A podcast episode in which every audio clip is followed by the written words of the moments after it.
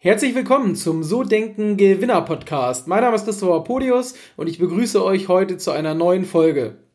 Die Allfinanz Deutsche Vermögensberatung Hamburg präsentiert den So Denken Gewinner Podcast.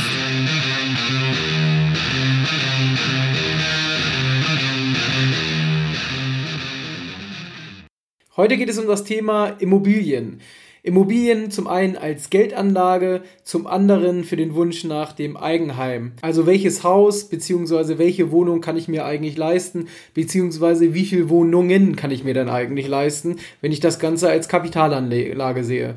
Und da gibt es eigentlich immer wieder die gleichen Fragen. Auf einige möchte ich heute mit euch eingehen. Zum einen oder anderen jetzt gleich die erstgenannte, also wie viel kann ich mir eigentlich leisten? Dafür gibt es eine relativ einfache Rechnung, gehen wir gleich drauf ein ja, wie viel Geld muss ich dafür monatlich dann eigentlich einplanen?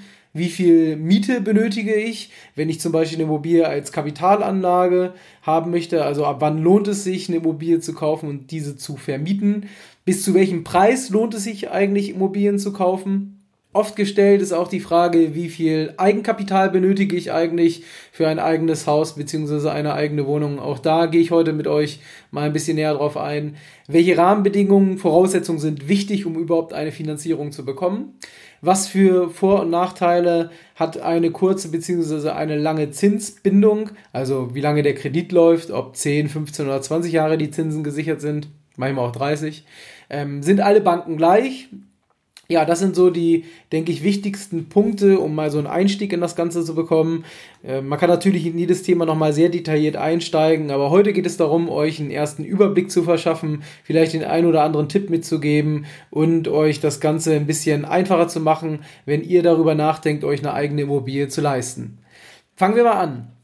Das erste Thema. Welches Haus, welche Wohnung kann ich mir eigentlich leisten? Dafür gibt es eine relativ einfache Rechnung.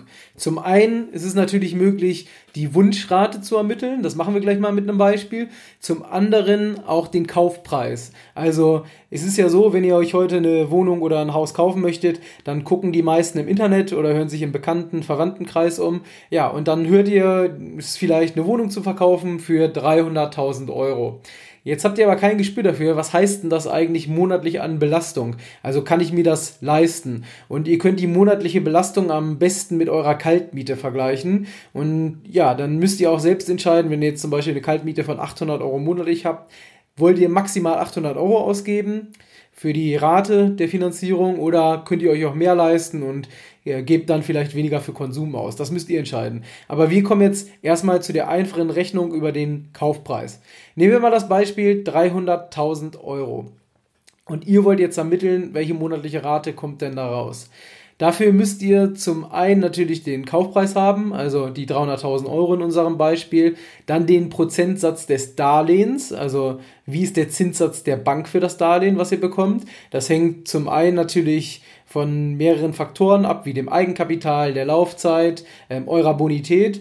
Ähm, und äh, zum anderen ist dann noch entscheidend der Prozentsatz der Tilgung. Also wie viel möchtet ihr denn abbezahlen von der Immobilie? Da ist theoretisch auch fast alles möglich von sogenannten Volltilgern, also dass man, ich sag mal, innerhalb der Laufzeit in zum Beispiel zehn Jahren wirklich die Immobilie komplett abbezahlt, ähm, bis zu einer Tilgung von theoretisch 0%, also dass man gar keine Tilgung fährt. Da gibt es zum Beispiel auch endfällige Darlehen als Ersatz. Das heißt, man bespart irgendeine Alternative, ob das jetzt ein Bausparvertrag ist oder sonstige Alternativen zur Absicherung der Immobilie und tilgt gar nicht. Also muss dann in zehn Jahren im Prinzip das Darlehen, was man aufgenommen hat, also die 300.000 Euro in unserem Beispiel, dann einfach abbezahlen und hat während der Darlehenslaufzeit nur die Zinsen gezahlt. Wir machen es jetzt aber mal relativ einfach und mal ein gängiges Beispiel aus der Praxis, was so bei mir relativ oft vorkommt. Wir reden im Moment über Zinssätze von ungefähr 1,5 bis 2,5 Prozent. Je nachdem, welche Bonität, welche Laufzeit. Aber wir nehmen mal die Mitte davon, sagen wir mal gesunde 2 Prozent an Darlehenszins, die die Bank nimmt. So, der zweite Prozentsatz, nämlich der Prozentsatz der Tilgung ist dann noch entscheidend. Da nehmen wir jetzt auch mal für eine einfache Rechnung 2%. Also ihr tilgt 2% der Immobilie und wir nehmen das Ganze mal als Annuitätendarlehen, also gleichbleibend, also der Zinssatz quasi, der bleibt ja gleich, aber da er jedes Jahr mehr Immobilie abgezahlt hat, würde ja die Tilgung normalerweise auch gleich bleiben oder könnte gleich bleiben, dann würde die Gesamtrate runtergehen. Wir rechnen das Ganze aber mal als Annuitätendarlehen, also mit einer gleichbleibenden Rate. Das heißt, die Tilgung steigt über die Zeit. So, jetzt haben wir aber gesagt, wir wollen mal berechnen, was könnt ihr euch leisten als Immobilie und da wollen wir jetzt nicht zu kompliziert werden. Also wir nehmen unsere Daten, wie eben genannt, 300.000 Euro, nehmen das mal den Prozentsatz des Darlehens, also die 4%, und teilen das durch 12 Monate. Und damit ergibt sich die monatliche Rate, die ihr euch leisten könnt. In unserem Beispiel wären das 300.000 Euro mal 4% sind 12.000 Euro geteilt durch 12 Monate gleich 1.000 Euro monatlich. Also könnt ihr schon abschätzen, ob ihr euch eine Immobilie leisten könnt. Wenn ihr zum Beispiel im Moment eine Kaltmiete von 1000 Euro habt, dann wüsstet ihr jetzt ganz, ganz, ganz grob gerechnet, dass ungefähr 300.000 Euro Kaufpreis realistisch sind. Man muss natürlich wieder dazu sagen, hier kommen noch Kaufnebenkosten dazu für Makler, Notar und die Grunderwerbsteuer und das Amtsgericht. Aber trotzdem ist es so, dass man das ungefähr als Hausnummer nehmen kann, um es zu berechnen. Es ist also keine große Raketenwissenschaft, sondern relativ einfach, die monatliche Belastung auszurechnen. Also Kaufpreis mal Zinssatz geteilt durch 12 ergibt die monatliche Rate. So, jetzt ist natürlich die zweite Rechnung eigentlich relativ einfach, wenn man das jetzt schon gehört hat. Trotzdem machen wir sie mal. Wenn ihr jetzt andersrum rechnen wollt, wie viel kann ich mir denn monatlich mit 1000 Euro zum Beispiel leisten an Immobilie? Das Ergebnis kennt ihr jetzt, aber wir machen mal umgekehrt die Rechnung auch relativ einfach. Ihr nehmt eure monatliche Wunschrate, zum Beispiel 1000 Euro, mal 12, ergibt 12.000 Euro im Jahr geteilt durch den Prozentsatz, in diesem Fall 4%. Und das ergibt, oh Wunder, wieder 300.000 Euro und dann kennt ihr ungefähr den Kaufpreis, den ihr euch leisten könnt. Diese zwei Rechnungen sind relativ einfach, aber auch sehr wichtig. Wir kommen da auch nochmal später zu, zum Beispiel um zu berechnen, ob eine Immobilie sich in der Vermietung lohnt. Trotzdem ist es für euch am Anfang wichtig, um ein Gefühl dafür zu bekommen, was könnt ihr euch eigentlich leisten und was könnt ihr euch natürlich auch nicht leisten. Vielleicht nochmal kurz zwei Worte, drei Worte zu dem Thema Kaufpreis. Zum Kaufpreis müsst ihr natürlich immer bedenken, dass da noch die sogenannten Kaufnebenkosten dazukommen. Diese setzen sich zusammen aus der Grunderwerbsteuer, die liegt in Hamburg zum Beispiel bei viereinhalb Prozent und geht dann in anderen Bundesländern wie Schleswig-Holstein oder Nordrhein-Westfalen auf bis zu 6,5 Prozent hoch. Also das günstigste Bundesland Hamburg 4,5 Prozent und dann bis zu 6,5 Prozent in der Spitze. Für Grundbuchkosten, also Amtsgericht und Notarkosten kann man ungefähr so zwei 2,1 Prozent einrechnen, kann so ein bisschen variieren. Und dann kommt dann natürlich noch die Maklerkortage dazu und die liegt so von dem, was ich so bisher kenne, zwischen drei bis, bis ungefähr sieben Prozent. Ähm, die drei Prozent kommen meistens dann zustande, wenn sich der Käufer und der Verkäufer die Maklerkosten teilen. Ähm, normalerweise sind die Maklerkosten aber vom Käufer zu tragen und damit liegt dann meistens die Maklercottage bei irgendwas zwischen 5 bis, sagen wir mal, 7 Prozent. Also das könnt ihr nochmal mit einkalkulieren. Also im Schnitt Kauf, Nebenkosten würden irgendwo so liegen, wenn ihr Glück habt, bei 6,5 Prozent. Also zum Beispiel, wenn ihr in Hamburg eine Immobilie kauft und dann das Ganze auch noch ohne Makler, kann dann aber bis auf 12, 13 Prozent hochgehen, wenn ihr Pech habt. Und das solltet ihr vorab unbedingt mit einkalkulieren und auch natürlich mit berechnen beim Kaufpreis bzw. der Finanzierung. Kommen wir zur nächsten Frage bzw. zum nächsten Thema. Wie viel Miete benötige ich, damit sich die Immobilie lohnt? Ja, dafür brauchen wir wieder die Rechnung aus dem ersten Beispiel. Wir nehmen mal wieder das Ganze, die 300.000 mit dem Prozentsatz von 4 ähm, ergibt also monatlich eine Belastung von 1000 Euro. So, jetzt könnte man ja meinen, wenn man eine Wohnung zur Kapitalanlage, also zur Vermietung kauft, dass die 1000 Euro ausreichen. Aber natürlich ist das nicht so, denn diese 1000 Euro tragen ja nur die Zinsen und die Tilgung der Wohnung. Dazu kommt dann immer noch das Hausgeld. Ähm, das berücksichtigt natürlich äh, die Nebenkosten, die normalerweise ja in einer Warmmiete auch anfallen würden. Und da müsst ihr in der Vermietung immer auf die nicht umlagefähigen Kosten achten.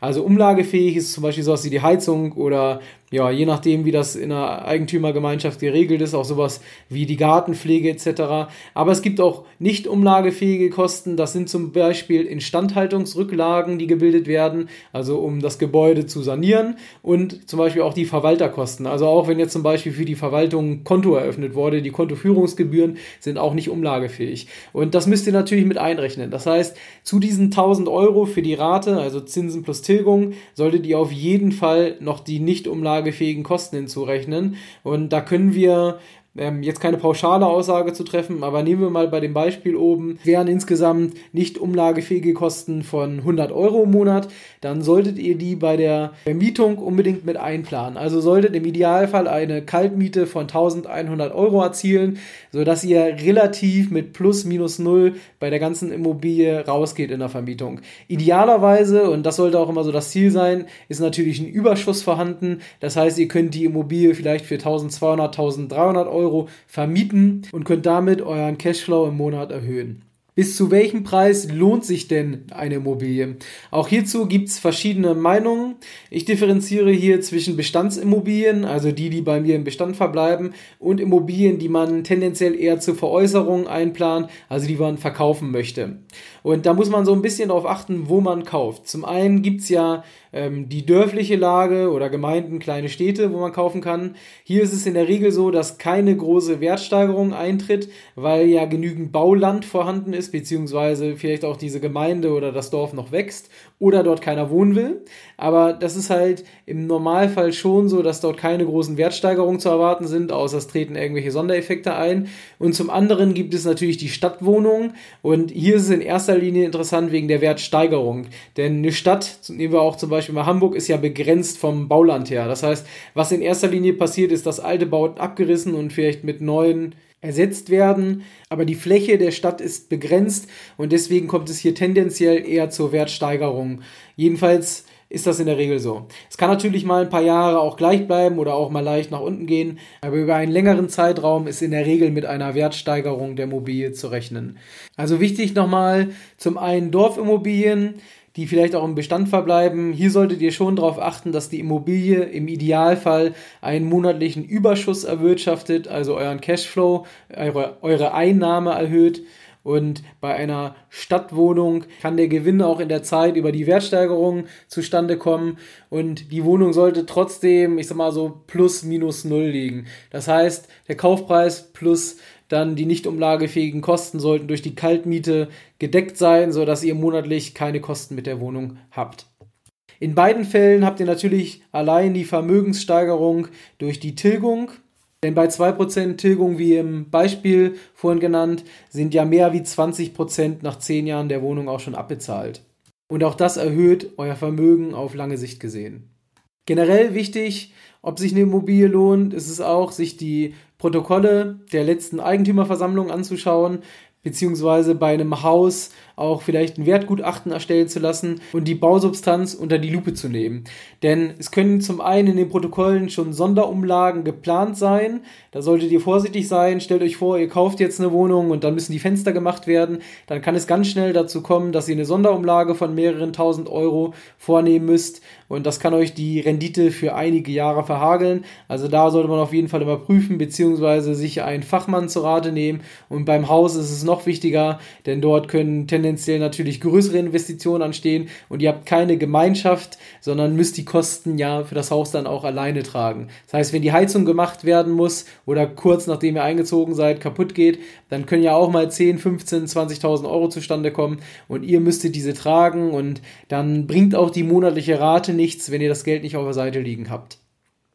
An dieser Stelle möchte ich noch einen Tipp abgeben. Es ist keine Werbung, aber man muss ja mittlerweile darauf hinweisen, dass es eine sein könnte. Es gibt von der Commerzbank eine Baufinanzierungs-App. Die könnt ihr euch auf jeden Fall bei Apple im iTunes Store runterladen.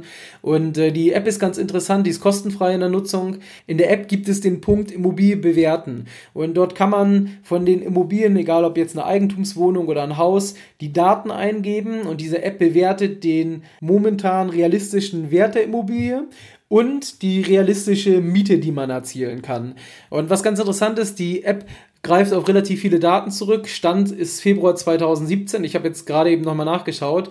Äh, und dort sind über 5 Millionen Angebotspreise und rund 9 Millionen Angebotsmieten gespeichert aus Portalen aus dem Internet und über eine Milliarde Objektinformationen, die die Bank gesammelt hat über die letzten Jahre.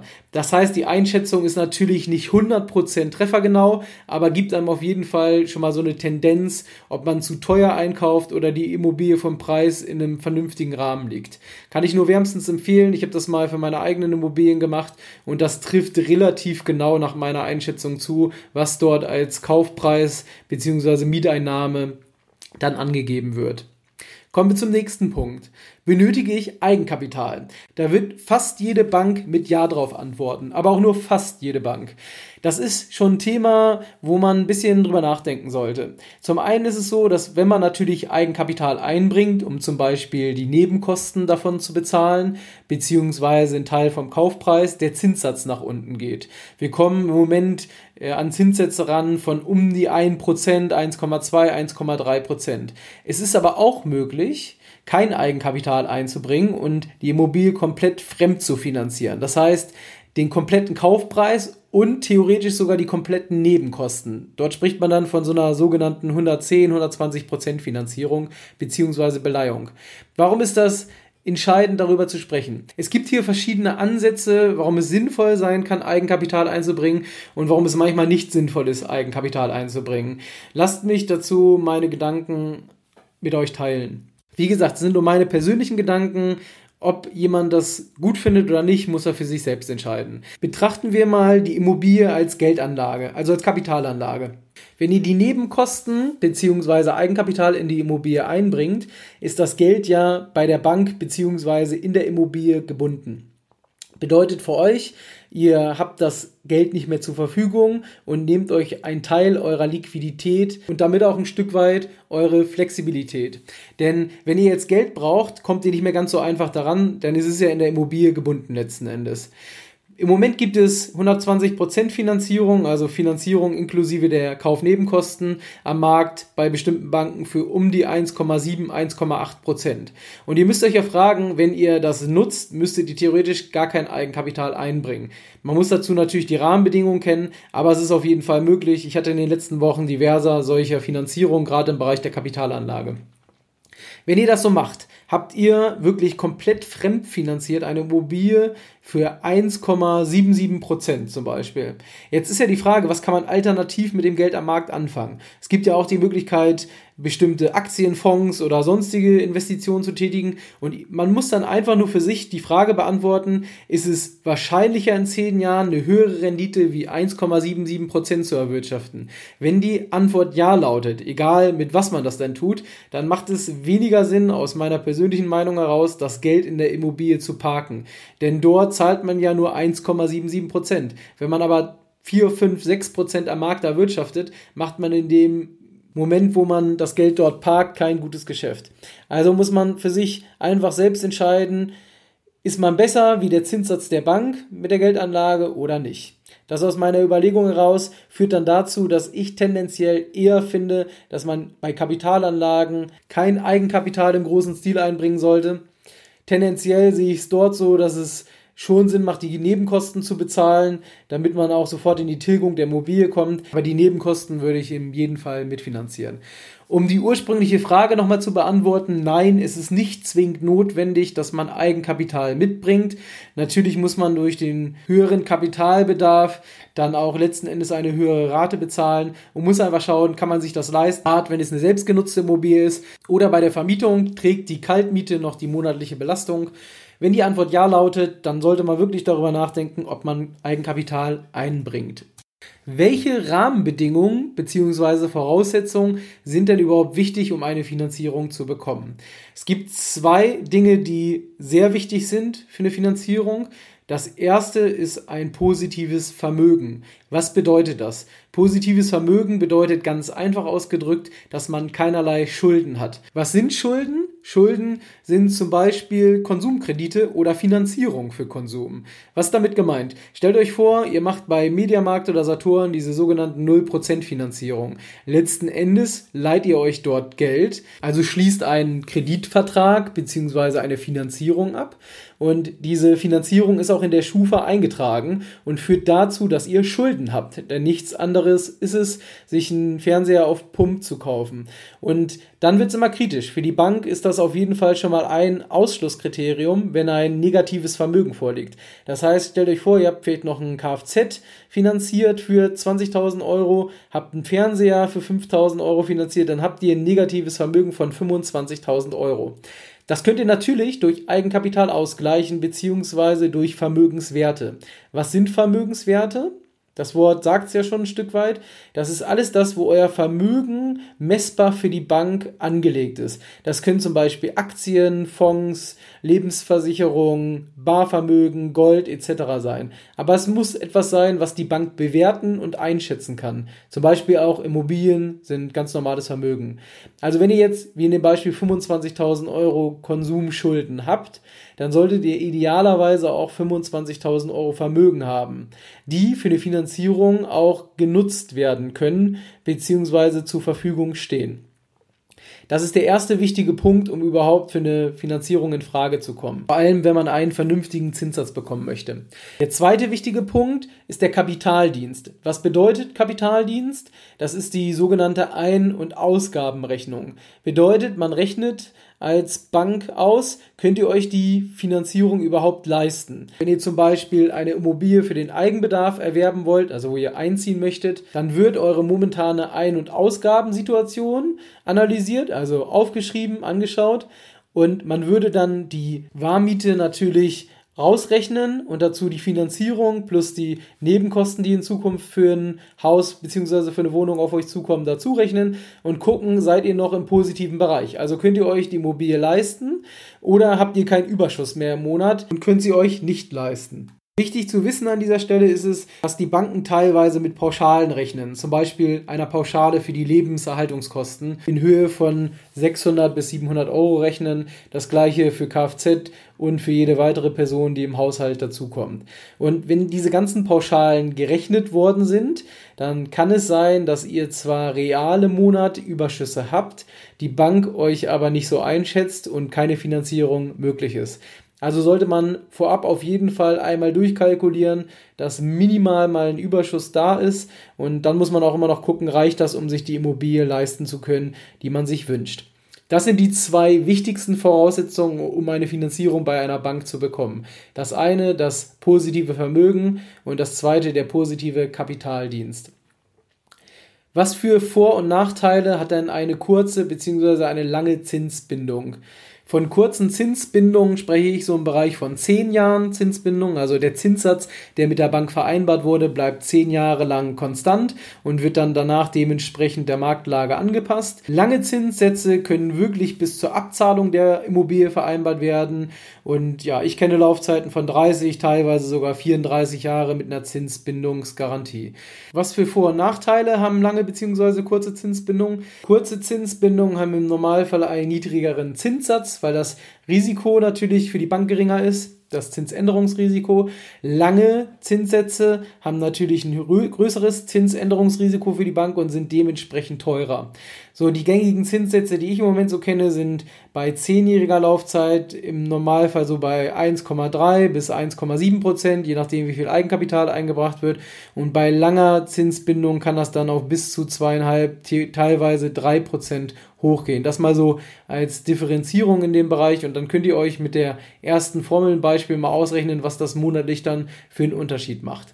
Sind alle Banken gleich? Nein, das ist nicht so. Es gibt Banken, die tendenziell eher für Kapitalanlagen geeignet sind und es gibt Banken, die besser für Eigentum geeignet sind. Welche Bank für was geeignet ist, könnt ihr gerne bei mir anfragen, wenn ihr möchtet.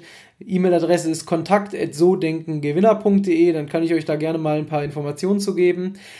Ansonsten muss man wirklich immer individuell schauen, für welches Finanzierungsvorhaben welche Bank gerade den besten Zinssatz bzw. die beste Flexibilität am Markt bietet. Aber so viel sei gesagt, es gibt wirklich Banken, die ohne Eigenkapital auskommen und es gibt auch Banken, wo ohne Eigenkapital nicht viel geht, manchmal gar nichts oder wenn was geht mit einem schlechten Zinssatz. Und deswegen ist es wirklich wichtig, dass ihr euch einen kompetenten Ansprechpartner sucht, der sich mit der ganzen Thematik auskennt und euch dann im Idealfall zur richtigen Bank bringt.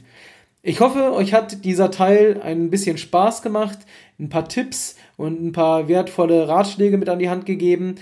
Wenn es euch gefallen hat, dann wäre ich euch dankbar, wenn ihr eine Rezession auf iTunes hinterlasst oder mir gerne eine E-Mail schreibt mit den Fragen, die ihr habt, beziehungsweise vielleicht für eine nächste Folge, die wir zu dem Thema machen können.